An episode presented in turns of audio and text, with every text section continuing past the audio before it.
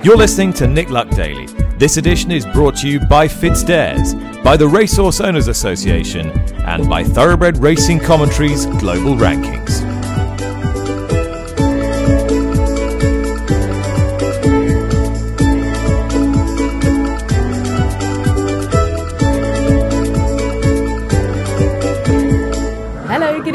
Thank you for listening. This is episode 79 of the Saturday edition of the Nick Luck Daily podcast. My name's Charlotte Greenway, and it's Friday, the 19th of May.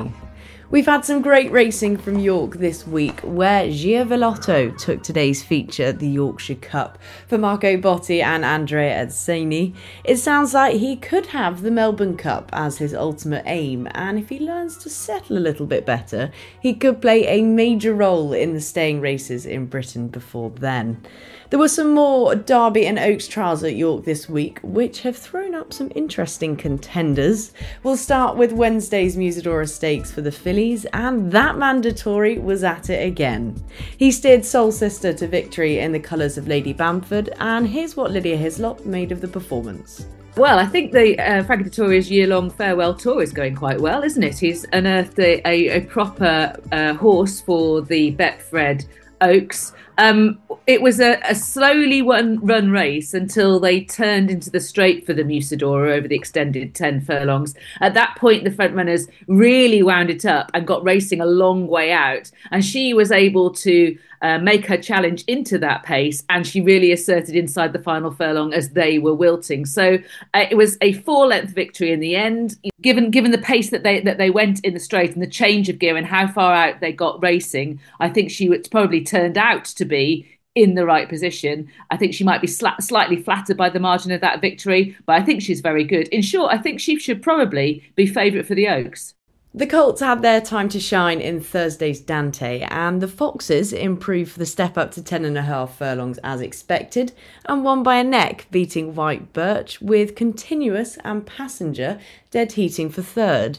It wasn't a totally straightforward race, and Jane Mangan dissected the runs of three of the first four home that she thought could go on to Epsom with a chance. We'll start with the winner. The Foxes did no wrong. He was perfectly weaved through under Oisin Murphy. He was behind Passenger before Passenger ran into all of his congestion and traffic problems. But the Foxes, having hit the front, leaned a little bit to his right, came over towards White Birch, and he still, to me, won comfortably. This horse has not ga- ga- garnered the respect I think that he deserves. He came in here pretty much un, not underappreciated, but he was six to one. He was second in the Craven. He had obviously wanted to step up and trip, and I think this is a legitimate contender for Epsom. I think Andrew Balding has been placed second in the race twice with absolutely huge priced horses. This horse won't be a huge price, and I think he goes there with a big chance. A big couple of days for his sire Churchill, having won the mm. Guineas at uh, Longchamp, and uh, now a legitimate, two legitimate Derby contenders following on from Sprewell for Jessica Harrington. I will say two things. Passenger was the obvious unlucky one. He just look for gaps that never came he dead heated for third. We know he's better than that position, and only on his second start, of course, he's got more to come. But White Birch of John Murphy's, this could be the story of the season if this guy could win at Epsom because he fell out of the gates. He forfeited any kind of a competitive position. It was an 11 runner field after King of Steel was withdrawn in the stalls. And um, I thought he came home basically down the, down the wing on his own. It was a hard thing for him to do. I was impressed with him at Leopardstown. I was more impressed with him yesterday. I think he's definitely worth his chance to go. He's by Ulysses. He should stay. And uh, it sounds like the team are going to go there. So they're the three that I picked out of the race, but I wouldn't take away from the winner. William Haggas didn't manage to pick up a winner on the Knavesmire this week, but might not mind so much should my Prospero go on to win tomorrow's Group 1 Lockinge stakes at Newbury. His task looks to have been made a bit easier by John Gosden's decision not to run Inspiral and to instead go straight to Royal Ascot with her, although the filly he does run, Laurel, is totally unexposed still. And of course, Charlie Appleby's Modern Games has multiple Group 1 wins to his name in America. The Somerville Lodge team are looking for a horse to fill the big boots left by last year's star Mila Baaeed, and Nick caught up with William to find out if My Prospero might be capable of doing that. Well, he's a pretty good horse, great big horse, Nick, and a big scopy horse. You know, you'd think he would improve physically from three to four. He looks good to us. Um, he's moving great. Yeah, I can't uh, find fault with him really at the moment. I mean, I'm only running in the Lockinge. I wanted to run at Ascot in the Paradise Stakes, but we had a bit of a blip at that time, so we didn't run him. But I wanted to run there to see whether he's not really bred to stay very well by Iffraaj. I know the mares by Sea The Stars, but my Titania was quite quick. Um, and uh, it's quite a speedy family. It's the family of Muthmir who we had a few years ago. Um, and I just wanted to see whether we were Queen Anne or Prince of Wales. And running in the Paradise, I thought would tell me everything. Now, that didn't happen. So we're now in a Lockinge, which I, am frightened they'll be a bit quick for him. Um, but it might confirm everything. The other option is the d'Ispahan, but that's on May 28, and that's pretty tight going all the way to France uh, for a race three weeks before the Prince of Wales. So I, I think it'll probably be the Lockinge, yeah. So if it goes well in the Lockinge and he wins or runs very well, do you think that that's it then? Do you think he is a you've got all those races over the straight mile, which you know sort of stamina milers really uh, in Europe. Do you think that'll be him then for the season? Queen Anne's and Jacques Le Marois and that. You'll definitely try the the. Uh, well, we have another horse that. Not that that makes any difference because they're different owners, but we have another horse who who hopefully will do the mile races. Um, I think he's a mile and a quarter. His best form last year was at a mile and a quarter. But um, I just want to be sure he doesn't do a lot at home, so he's quite de- deceptive at home. Um, I just want to be sure that we're not missing a trick in the Queen Anne. I don't know which will be the stronger race. I suspect the mile and a quarter race, but we'll see. Nick's been recording from Baltimore for the last couple of days ahead of the second leg of the Triple Crown, the Preakness Stakes, for which the Kentucky Derby winner Mage will be the only horse to contest both races. It's only a small field with seven runners, and on paper, you'd have to say it looks a fairly straightforward task for Mage, who's still the most unexposed runner in the field. Chase Chamberlain, a principal for co owner of Mage Commonwealth, a micro share syndicate, spoke with Nick earlier this week, and Nick started by asking him how his life has changed since the Derby. Well, I'm a lot more busy, I can tell you that. Um, you know, we've had over 8,000 new downloads um, to the Commonwealth app, tons and tons of people reaching out asking how they can get involved, which is, of course, exciting. That's why we did this, right? So that we could open up the world of racing to more people, especially a younger um, demographic that maybe otherwise wasn't interested in racing. So that's been amazing. And then, you know, what can you say about a Kentucky Derby win, Nick? Um, you know, it was Country Grammar is always going to be my heart horse. I love that horse. Um, it, it, there's no comparison in the, the the fanfare, the reaction. I think maybe the maybe the, the cultural kind of inflection point that, that Kentucky Derby provides. And it has been it, it's taken what I thought was a wild ride before and just you know turned it on its head. Um, we, we had a, a, a neat little uh, episode before the Derby when I, I called you and I said, How many of your uh, microshare owners would be prepared to come and, and be on an NBC for just a few seconds before, before the race? Now, I, I don't think I've ever known such energy amongst a, an ownership group before a big race. They they were they were wild, and this was before the horse had even gone to post. Oh yeah, no, hundred percent. You know, I think the thing that we were really careful to remind people of, especially because these people are all so new to racing by and large, is that we've already won by arriving. You've got a one in a thousand chance of making it to Kentucky Derby. So we truly meant, like, guys, when we're here, we've already won by, by simply being able to start in the race. And, you know, I think that went a long way. Um, and it, it showed on, like you said, in the energy that everybody brought. And so naturally carrying that over to the win was just I actually watched a reaction video.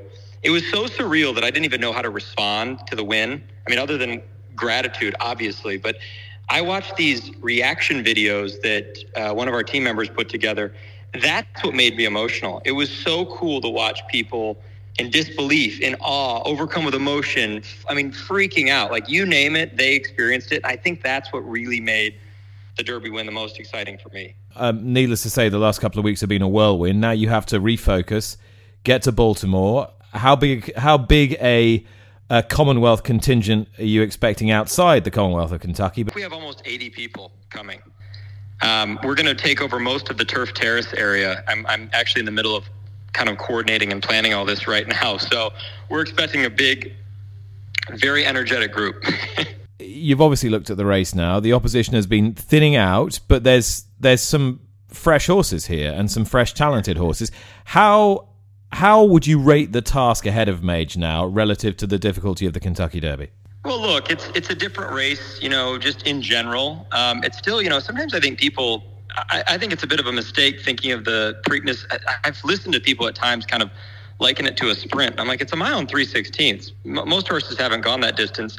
Our horse came out of the Derby, we think, better than he came out of Florida Derby.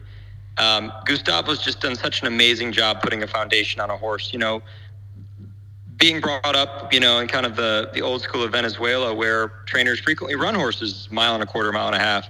I think he put an amazing foundation on the horse. It's of course going to be difficult. Um, you know, people can say it's it's a light Preakness and what you know what have you. The fact remains, it is the Preakness and it's a graded stakes race, and they're sending out horses, and horses want to win, um, or their connections want to win. So I think it's going to be a difficult race, but. Uh, I think it's Mage's race to lose. Just with the way that he's acting, the way he's training, he seems to love the track surface. Sorry, Nick. You're all right. You're in you're in Baltimore, right? Yeah, we're not in Baltimore yet. I, it sounds like we are, but no. I, I, think I think the horse is going to is really set up to run a big race. If you look at his Thoro-Graph pattern, he got a zero in the Kentucky Derby. Um, all he's done is is progress. Gustavo's expecting a big run. You know, I think he's the speed of the race.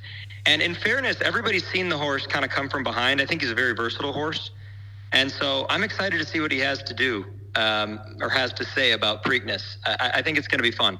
And Chase, finally, to, to, what extent, and I don't want to end this on a low note, but to what extent are you cognizant of the fact that this is a a genuine feel good story, which is at right angles to, to the rest of the narrative surrounding horse racing at the moment?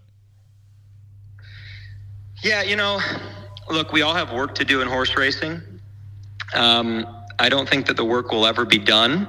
Um, I think one thing that I'm proud of is I'm proud that our team has put our horse first.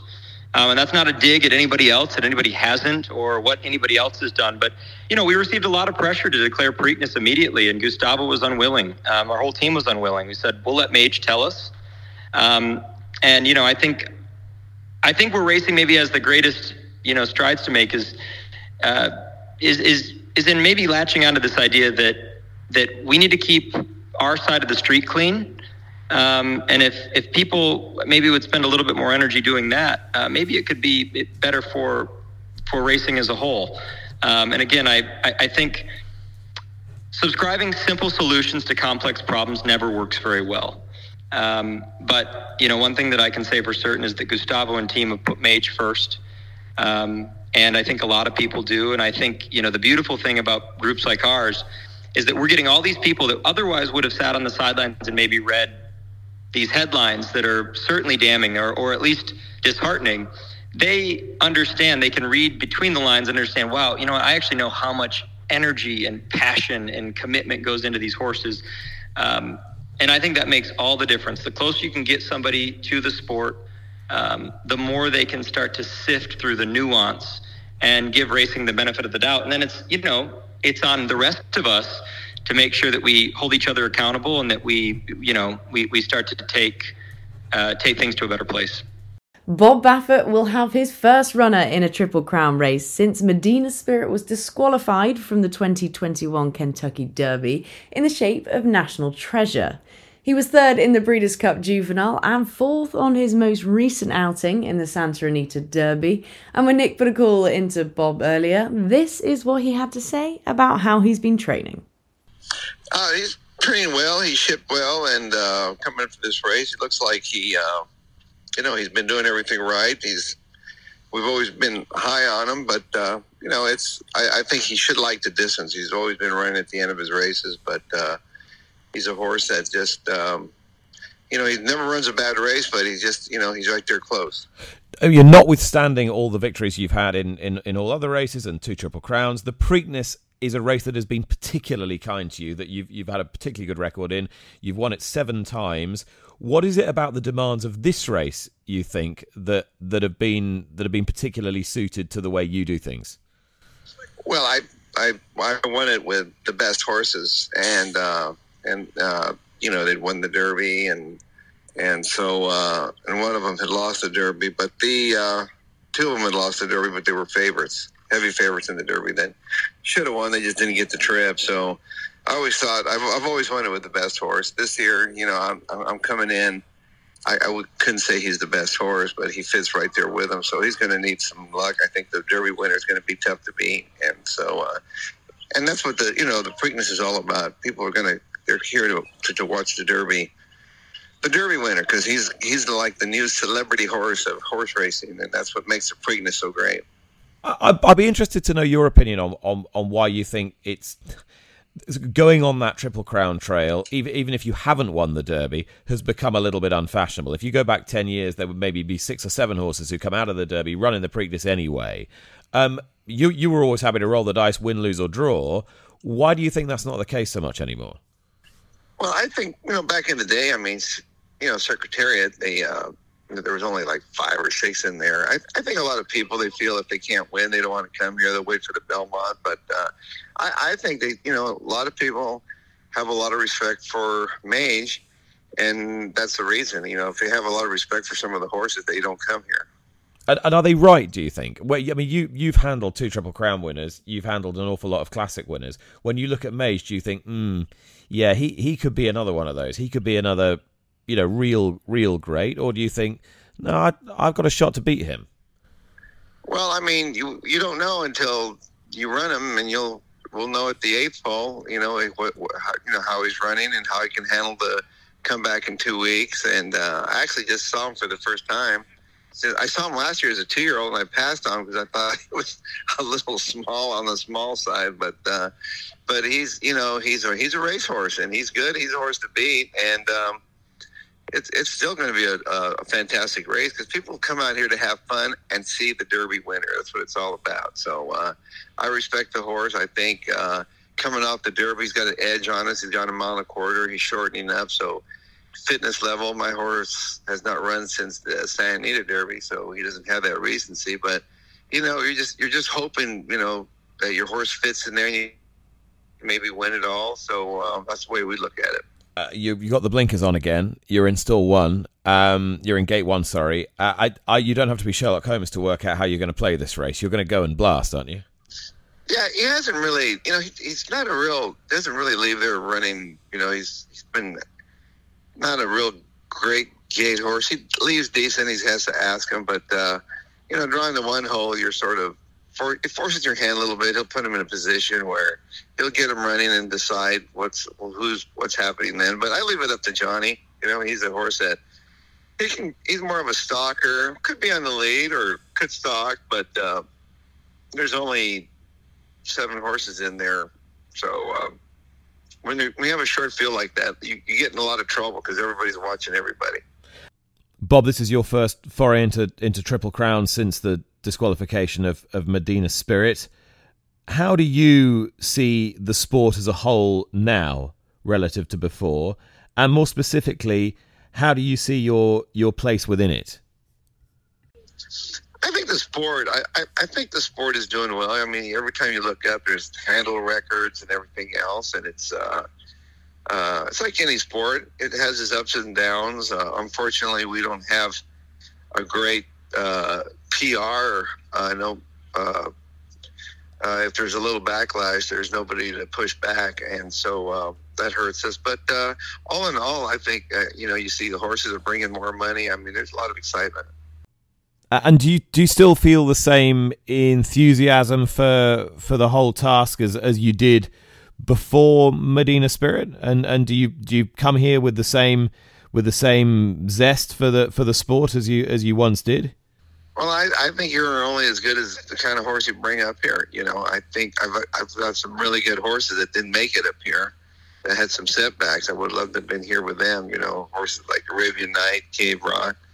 Um, but uh, we, you know, we've got uh, this horse, National Treasure. I think he's a nice horse, and you know, he's doing well. And Bob, after all the after all the talk, after all the scrutiny, after after everything that's been said and done over the last months and and years, is there any is there any part of you now that approaches this Preakness feeling that you you want to prove a, a, a, point to the, the sport and the and the wider public? I don't think I have a point to prove. You know, it's like asking Tom Brady, how many more touchdowns does he need? I, I, I do it because I enjoy it. I love the competition. I love competing at this level. You know, all my clients that I have, they like to compete at this level, and so these races are fun. The national hunt scene may well have quietened down over here and in Ireland, but this weekend on Saturday and Sunday, France hosts their biggest jumps meeting of the year at Auteuil. It's a meeting that has been well supported by the Irish trainers more so than the British over the last few years, and to look ahead to the meeting, Jour de Galop's Adrian Cugnasse spoke to Nick this morning and highlighted the race that excites him most. Well, I think it's it's it's on, on the French Gold Cup, uh, which is known in French as the Grand Steeplechase de Paris. The race is really really open, and the, the all marvelous champion, Docteur de Ballon, two-time winner. I never saw such a fast chaser in my entire, entire life. He's retired because he was he has he wasn't sound these days. So the race is, is really is really open, and uh, it's really exciting because you have horses from Czech Republic, of course, a lot of French guys, but also uh, um, uh, English guys like Nick Littmoden, uh, which is training in France now. You also have, of course, a couple of Mullins. So it's it's it's really uh, interesting. And the favorite, I would say, for for French experts and punters is a horse called Gex. He's trained he's trained in France, but he's wearing English colors from the very well-known Lord Daresbury. I'm sure. I'm sure many of of the uh, of your audience know Lord Daresbury, and this one is a is a failed Pinocchio because they, they were they were trying to sell him uh, at the sales probably five or six years ago. They couldn't, and finally, they have the favorite for the for the French Gold Cup. So he's really have a perfect preparation. Um, he's trained by a very wise man, Mr. Emmanuel Clayeux, for once he's been he's been lucky enough to have a horse that was not for sale once he has shown quality because a lot of his good horses are now trained in Ireland or England. So maybe this time Gex will will bring Emmanuel Clayeux uh, um, the, the, victory in this marvelous race, and he is bred by uh, the Cyprès family that you know they are very well known for having bred champions like the Fellow and, and Al Capone. So, but um, a lot of storytelling about around this horse. Okay, what about the the hurdle race, the Grand Coste? What, what can we expect there? So, uh, honestly, it's going to be very exciting because I think there is one very good French horse, Telem, which is bred by the Australian sprinter Sidestep, which is and uh, not likely to see them over the jumps. But anyway, this one can jump.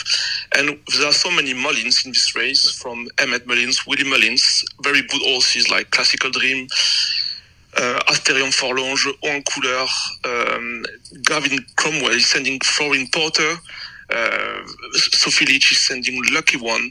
Uh, he, he, uh, Mr. Shark Hanlon is sending Ewick. So I've, I, I think it's going to be probably Irish one, two, three, and maybe one French on the first five. But this one could really be uh, an Irish race. A little bit of everything for you there this week. The podcast will be back as usual on Monday morning. Thank you very much for listening. Enjoy the weekend.